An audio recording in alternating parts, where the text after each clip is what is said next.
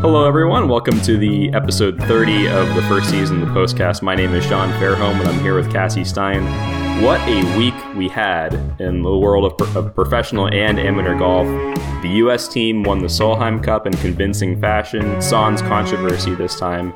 Doc Redman won the U.S. Amateur at the Riv in really amazing fashion, coming from two down with two to, two to play against Doug Ghim. And Henrik Stenson got his first win since the 2016 Open Championship when he captured the Wyndham Championship. Really cool finish to that one as well. Cassie, could you pick a favorite one this weekend? I think I can. It. I was wildly obsessed with the Solheim Cup this weekend. I watched every. No joke. I watched every shot that was shown on TV. It was such incredible golf. To the walk-up music on the first tee with everyone dancing when they came up. to Danielle Kang, the Solheim Cup rookie, showing her personality and just her game in general.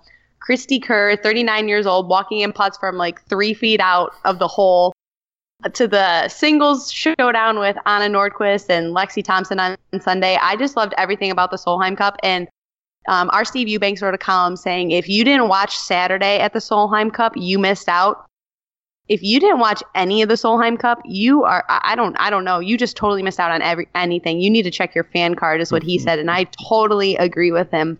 And then the U.S. Amateur on Saturday, Sunday. Sunday was not a disappointment. What Doc Redman did coming down the stretch, making that 50 footer for Eagle, um, what was it on the 35th hole, and then sticking it what to six, seven, eight feet on um, the 36th hole, number 18 at the Riv, making birdie, staying calm, cool, and collective on the 37th was just incredible. There was so much drama. I mean, just what a weekend for women's golf and amateur golf.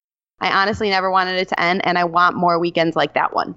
I think women's golf, this may have been the best weekend of the year in 2017 for women's golf Hands, because hands down. be- because they, I mean, this is the event in Iowa and how many tickets they sold. And I mean, they had 125,000 people there. And um, you're not watching a full field of players, it's only a few groups. And I mean, there were just people everywhere in Iowa. I thought it was amazing. And also, NBC for the first time showed the Solheim Cup on, you know, on, on broadcast. And I think that is another big aspect to the to growing women's golf is you know it just wasn't just on golf channel this time it was also on NBC and and everyone got to see this amazing amazing product that that is out there with, with the women's game right now and uh, the US amateur to me may have been it came very close to matching the Solheim Cup just because of the way that Doc Redman finished eagle birdie on the last two holes and then the playoff to, to hit that incredible tee shot on the par 4 10th one of the best short par 4s in the world and then to be able to to close it out like that, um, pretty awesome. Both him and Doug Ghim being in the Walker Cup, and man, really looking forward to the Walker Cup in a couple weeks. Yeah, I think there's a huge dent on my couch in my living room just because I sat there all weekend long. Like it was such good golf. Honestly, I can't get over it. Like I'm getting goosebumps just talking about it. Absolutely, yeah, no, and uh, we have some more with the FedEx Cup coming up and the Walker Cup, and we we have some some golf to be played. But maybe the best weekend of the year for overall in 2017. Hard to argue. Yeah, I, would have to agree with you. That that was just incredible. And then we got the news on Sunday night about the Walker Cup team, the Team USA.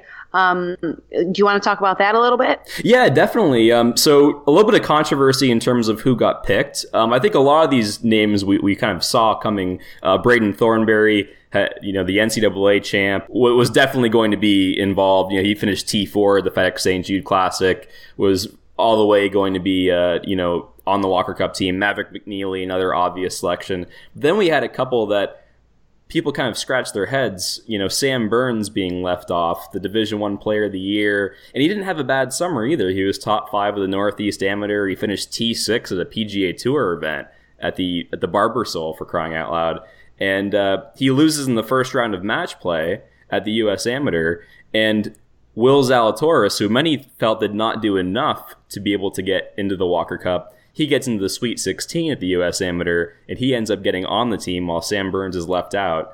That to me was definitely maybe the the biggest controversy in terms of the selections. Yeah, I, I'd have to agree. I, I mean, I, I did not see this one coming. Um, I thought Sam Burns was for sure a lock on the team, and honestly, I thought mid amateur Scott Harvey was on um, going to be on the team too.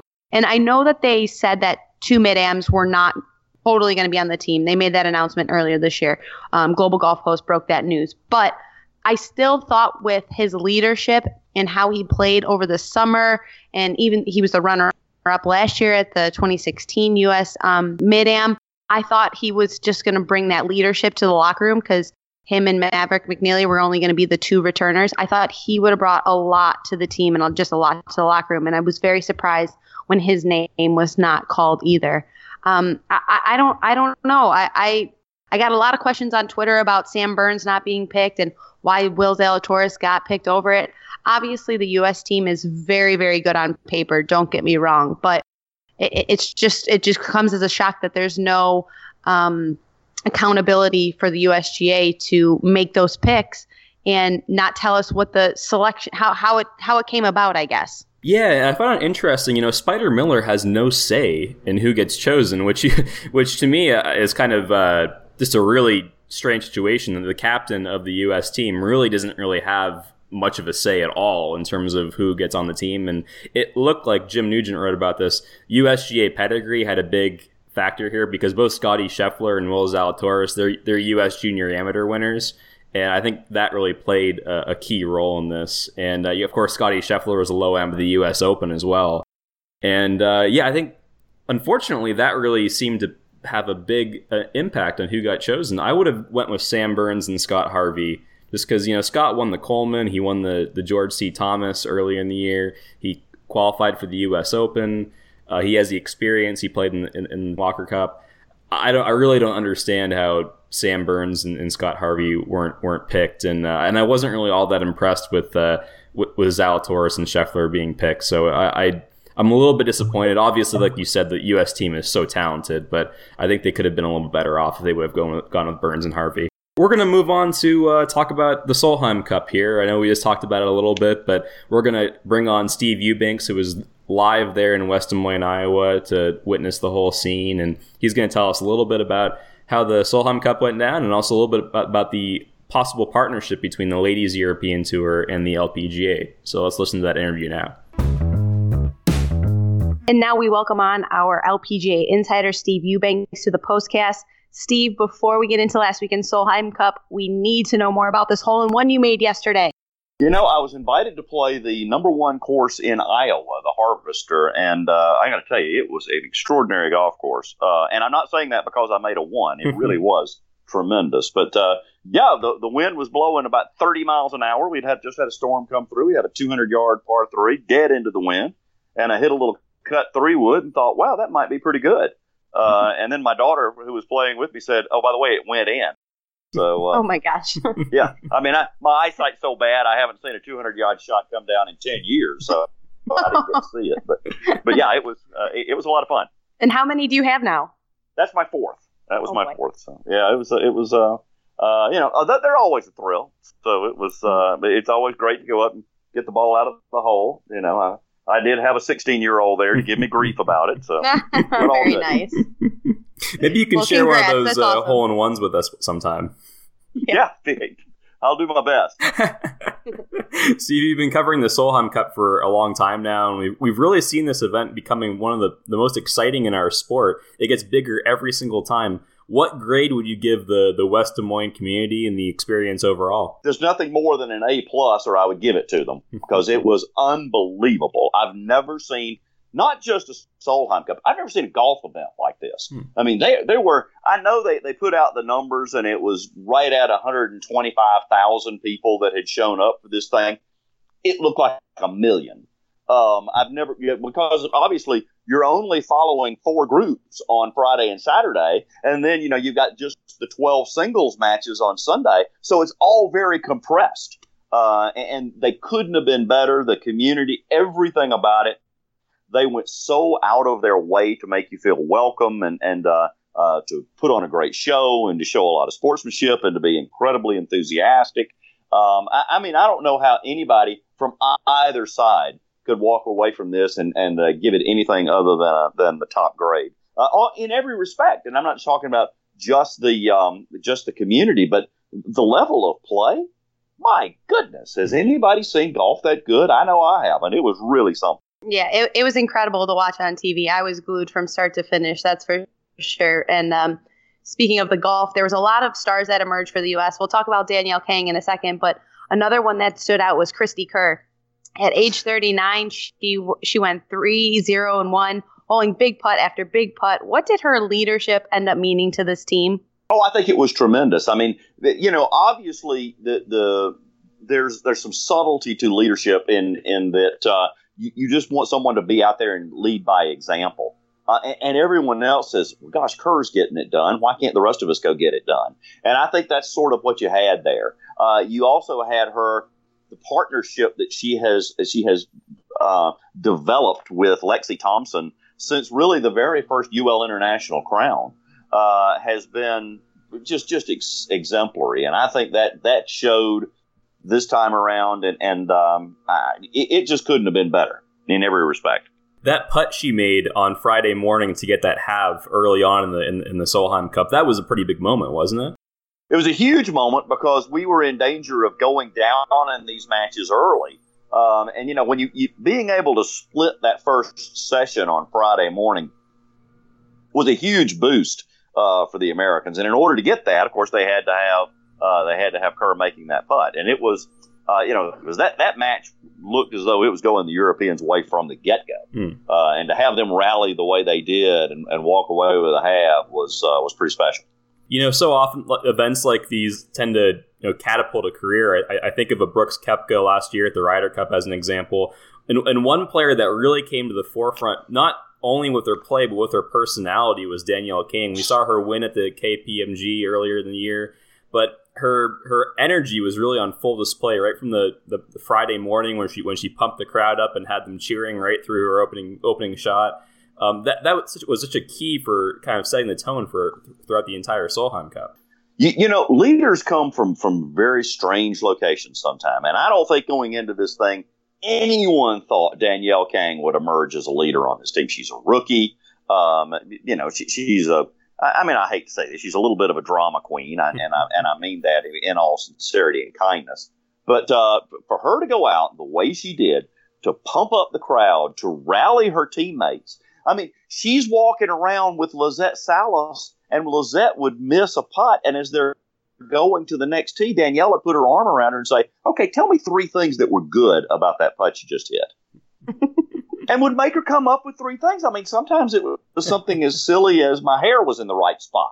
Um, but you know, she, she just she she kept everybody positive. She kept injecting that enthusiasm, and and you know, it, it worked. I mean, nobody got down. She was always there for her teammates. She was walking right beside people. She was talking the whole time. Um, it, it was it was a kind of leadership that only comes naturally. It can't be taught. And uh, I, I, think that we'll be look, talking about Danielle Kang for many Solheim Cups to come uh, because of the performance she had here. Steve, let's move to the other side of the Atlantic for a moment. The European team. They were obviously not as quite, quite as deep as the Americans, and we're dealing with some key injuries.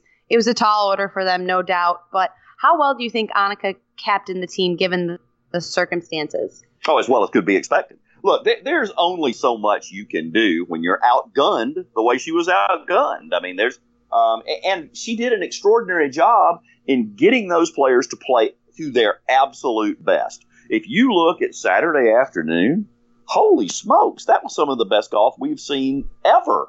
Uh, the European team, for example, in the four ball matches on Saturday afternoon, had 35 birdies and an eagle among eight of them. That's I mean, that's as good as it gets. They lost three of those four matches. Hmm. I mean, I don't know how you, how you do better than that. What do you say to your team after something that, like that happens? Um, and, I mean, it's almost like you know, in a basketball game, you go out and you shoot 50% from the floor, and your opponent shoots 65%. I mean, there's nothing more you can do. So I, I think she did as well as could be expected. I think that the team played as well as could be expected. But, uh, you know, it was just the Americans were just better on this week. Should she get another chance to captain the Solheim Cup team? If she wants it, I don't think anybody would stand in her way. She said on Sunday night that, that she always thought this was going to be a one and done. Mm. Um, that that you know there were plenty of people in line waiting, uh, and I think Catriona Matthew will be the next one, quite frankly, because it is in Scotland.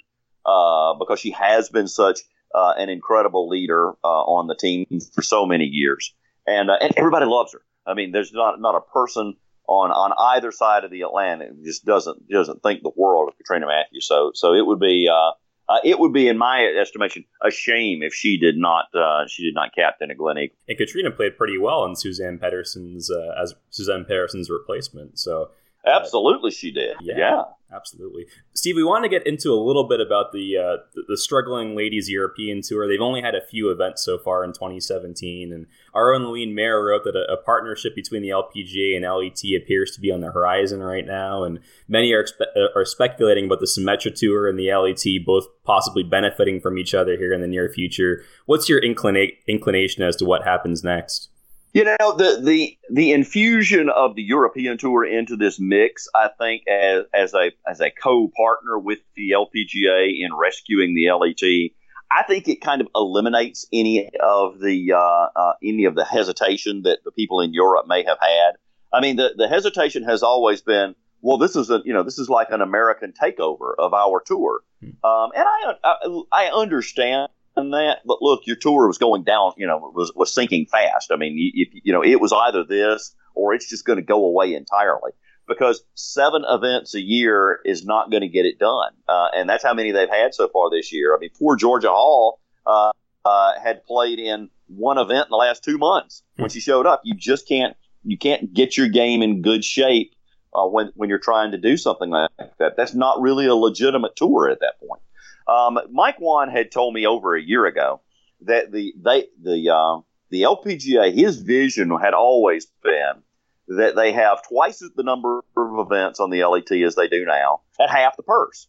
Uh, and the reason he wanted to do that was he wanted to have more events, but give the youngsters over there who wanted to eventually play on the LPGA Tour an opportunity to develop and to work their way on there, very much like Americans are able to do on the Symetra Tour. And so if you have a young girl from England or from Sweden or from Germany. An 18 year old doesn't have to load up and move across the Atlantic in order to get that kind of experience. They can stay home. Uh, they can they can you know perhaps not make as much money, but they can play in a number of events and develop their game so that they are ready to make the leap to the next level. And I think that, I think that's eventually what you will end up seeing from the LET. But um, you know, hopefully it happens quickly because they don't they they really are uh, on their last gasp. You know, it feels like every year women's golf pushes itself to a little higher level, especially when you have events like the Solheim Cup. And you just brought up Mike Whan. Can you just talk a little bit about the job he has done? Because the LPGA has had some tough times, and not and not that long ago, things have really turned around in a major, major way.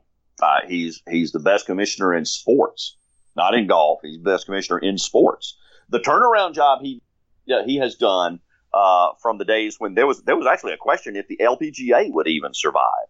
Uh, the turnaround that, that has taken place over the last uh, number of years that he has been there, um, I, I, think people will be studying it in sports marketing school forever uh, because there has never been anything like this. And you know, granted, you can say, well, he had a, he had uh, influx of great players. Indeed, he did, but there were great players under the under the other regimes as well and they were unable to capitalize on it, unable to generate uh, the marketing buzz that Mike Whan has been able to generate, unable to go to his corporate partners and say to them, "Look, our product is work will work for you."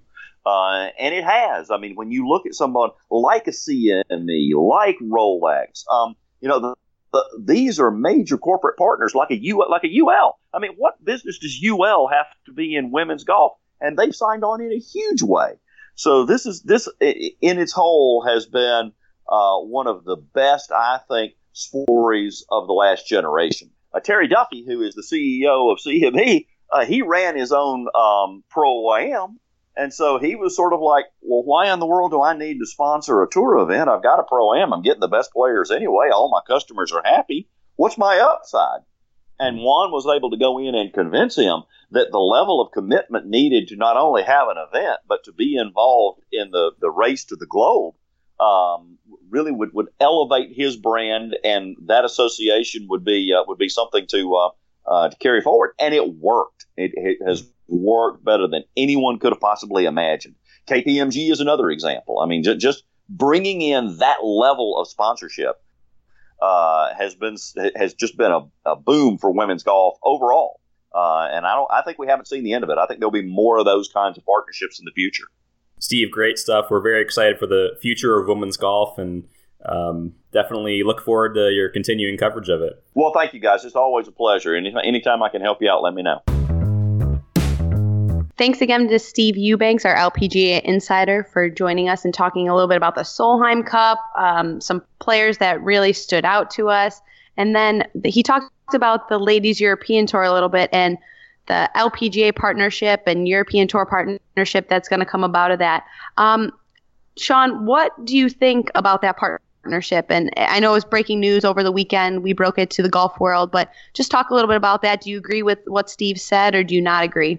Yeah, well, they have no choice, right? I mean, they they exactly. they, they have lost their uh, their head man, their their CEO there, and um, they've only had seven tournaments in this year, as Steve mentioned, and you know, players like Flor- Florentyna Parker and Georgia Hall are pretty much left out to dry, and you could tell that they really did not have anywhere near the depth out of the players who automatically qualified for for the Solheim Cup, and I think they definitely they need an overhaul, and it kind of seems like this is it for them. I mean, they either take this or uh, you know it's it's going to be the end of the, the Ladies European tour, and with the history of that tour, that would be a, t- a total shame. Yeah, I, I, think they need to get this under control and get it under control very, very quickly because if they lose this, I think it'd just be just a disaster for women's golf because this is one of the right, you know, this is one of the rising tours where you go up and then you get to play on the LPGA. So um, I love the part where Steve said they they want more tournaments, but if they can get smaller purses, that would be, be ideal because that allows the players to develop their games. Mm-hmm. And I think that's most important in this. And you know, he mentioned like they don't as an 18 year old they don't have to cross the Atlantic, pick up everything they've ever known, cross the Atlantic, and then play in America for the first time, you know, on the Symetra Tour. I think that would be really, really great if the partnership between the LPGA, European Tour, and the LET can come together and really help out these young women and their golf games. And what about the possibility of some co-sanctioned events between the Symetra Tour and the LET? Maybe mm. have kind of a swing where the Symetra Tour. I know it is very expensive to travel, you know, across the country, but you know, maybe have a swing where uh, there there are a few events in the British Isles, maybe a, a, month, you know, at the end of the season where there are four right. events in the in the British Isles, and you can go over and they're all relatively close to each other. And as a Symetra Tour player, you can go over and you know stay around the same area, play four tournaments, and you know that adds another four tournaments that the LET players can kind of get into. So, you know, that's another possibility. Yeah, and you can do the same thing over here. Then come over here, play a couple sure. tournaments in the southeast. Do you know what I mean? So, yeah.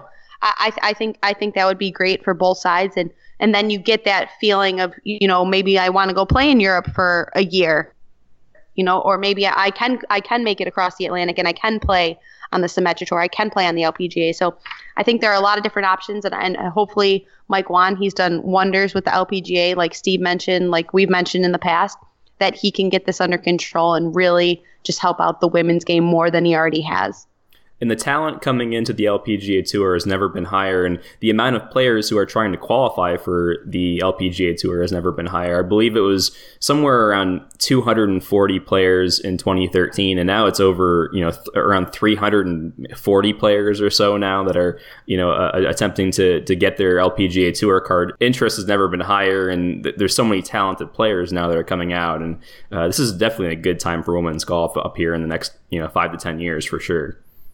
Yeah, and just I I think this this weekend just really helped out and it just showed the world what these women can do. So hopefully women's golf can only go up from here, which I'm very excited about. Absolutely. And so we've talked about the the Solheim Cup, we've talked about the US Amateur and uh, we talked a little bit about the Wyndham Championship with Henrik Stenson getting getting a win there. Let's go into the schedule for, for this week, and of course, you know, really the, the biggest event that we have left on the calendar here, the couple of biggest events we have are the FedEx Cup playoffs, um, the President's Cup, and the Evian Championship. That's really the biggest events we have on the calendar in the next little while. And we're going to start the FedEx Cup playoffs at the Northern Trust, the uh, opening round of the playoffs with the top 125 on the tour at a uh, Glen Oaks Club in Westbury, New York. How do you like the playoffs so far? We, we've had it for about a decade now, and it seems to kind of be a nice conclusion to the season. Yeah, I mean, who wouldn't like winning ten million dollars at the end of the end of the playoffs, right? Actually, no. Last last year was very fun to watch with um, who was it? Dustin Johnson and Rory McIlroy, and mm-hmm. you know there was someone else up there, and you know it was all like just to who was going to win that big pot, and I I think that that makes it really exciting, you know. Yeah. And um, I, I think I think it's great. I, I actually really like it, and I like you know in what is it 2019 where it's all going to be moved up a little bit so um, I think it's it's a it's a great finish. I really enjoy the playoffs because the the field gets smaller and you get to see who the best players are at the end of the year and and who wins. It's it's great. Yeah, definitely. It's always nice to finish before football season, so I'm going to be looking forward to that in 2019. yeah, right. Exactly. I think a lot of people are even even the PGA Tour in general. Oh, definitely. Yeah. The web.com tour is at the Winco Foods Portland Open at Pumpkin Ridge Golf Club in North Plains, Oregon. Ryan Brehm is the defending champ. And after this event, there are only four more events on the web.com tour this season. So, with that, here are your top five players on the 25 to watch, as they like to call it Andrew Landry, Stephen Jaeger, Taylor Gooch, Kyle Thompson, and Chesson Hadley. Very nice. Taylor Gooch won last week and uh, catapulted up to, to third in the standings. So, very nice, pretty good crop of uh, players there that we'll see on the PGA Tour next next year. The uh, LPGA is the Canadian Pacific Women's Open, and that is at Ottawa Hunton Golf Club, where 90 of the top players in the money list are in the field. Brooke Henderson grew up 60 kilometers. We use kilometers. We're in we're in Canada, of course, away from the course, and leads a contingent of 14 Canadians in the field. Definitely looking forward to that. Hopefully, they can build on the momentum of the Solheim Cup and uh, get a good audience for that one. Sean, you're Canadian, aren't you? Oh, absolutely. Yeah, I'm from Toronto, not from Ottawa. Yeah, we, we look down on Ottawa people. No, I'm just kidding. oh, whoa, whoa. the let's capital of Canada, for those wondering. uh, let's move um, the other side of the Atlantic. The European Tour is at the Made in Denmark at Himmerland Golf and Res- uh, Spa Resort in Farso, Denmark. Martin Kaymer, um, Denmark's own Thorbjorn, Thorbjorn Olesen, Thomas Pieters, just to name a few, are in the field this week. But the biggest news coming out of the European Tour is that they went back to their old website. Yes. Yay. I know that some people were, are really thrilled about this because the old website was just not working for some people. It was very slow. And um, the CEO, Keith Pelley, um, he came out and, um, you know, made a statement about it actually and said that we weren't very happy about it either. So we went back to the old website. And um, I think that's great news. So um, yeah, couldn't, I'm excited couldn't be about happier. it. Couldn't be yeah, happier. Honestly. I, I, love the old website. That's the one that they should stick with until they're 100% sure the, the next one's going to work. Yeah, exactly. Yeah, so, definitely. Yay. yeah, definitely. Uh, we're going to go on to the uh, PGA Tour champions. They're at the Boeing Classic, and that is at the club at Snoqualmie Ridge in Washington State. This course looks incredible. It has like huge, massive mountains overlooking it. Um, I may tune in just for that sole reason. I don't know about you. That's not a bad reason to tune in That's at not all. A bad reason. I love mountain golf. Maybe my favorite type of golf. So a little, yeah. little bit obsessed. And with that, we're going to move on to uh, Bingo, Bango, Bongo, and we'll recap the Wyndham Championship, and then move on to the uh, the Northern Trust this week. Do we really have to recap because Cass Cassie really struggled last week. yeah, it was a little rough. Yeah, we, we both were on the Bud Cauley train, and uh, he didn't yeah. play horribly, but you know he he wasn't really in contention at any point. T forty two. Yeah, and I had Chris Stroud to win, and he missed the cut, and I had Webb Simpson to miss the cut, and he was leading for a lot of the tournament, and he finished third. So I am just on a roll this year again. Yeah, so I couldn't help but think of you on Thursday morning where, where yeah. Webb Simpson comes out and he's like threatening to shoot 59. Like he couldn't miss a putt. And oh man, just your luck this year. I mean, both of our lucks, but definitely. And Fuego. Yeah. And just, Fuego. That's just the way it works. Yeah, I had Hung Tao Lee to, to play well as my sleeper. He missed the cut. And uh, Kevin Kisner to miss the cut. He finished T42. So uh, nothing nothing working for us there. But you know it's playoff time, and we're gonna step our games up here, and I'm I'm ready to uh, to take this on. So who do you have winning the Northern Trust? I have Rickie Fowler winning. All right. All right. He's had an unbelievable summer. Um, he has six top tens, two of which are in the majors, and he tops the tour in strokes gained putting. I just feel like he's playing just so loose. Um, he's got another girlfriend girlfriend. She's a United States pole vaulter. I think everyone's seen that on social media now, and I think that does well for him. I think it just relaxes him, and um, he has a really great support system from his family to his friends. Obviously, Justin Thomas, Jordan Spieth, Smylie Kaufman. You know, they're all boys. So I can just see I can see Rickie making a run to win the Fed Cup over the next few weeks. I'm excited to see where his game is at after what do you have a, a week or two off after the PGA Championship.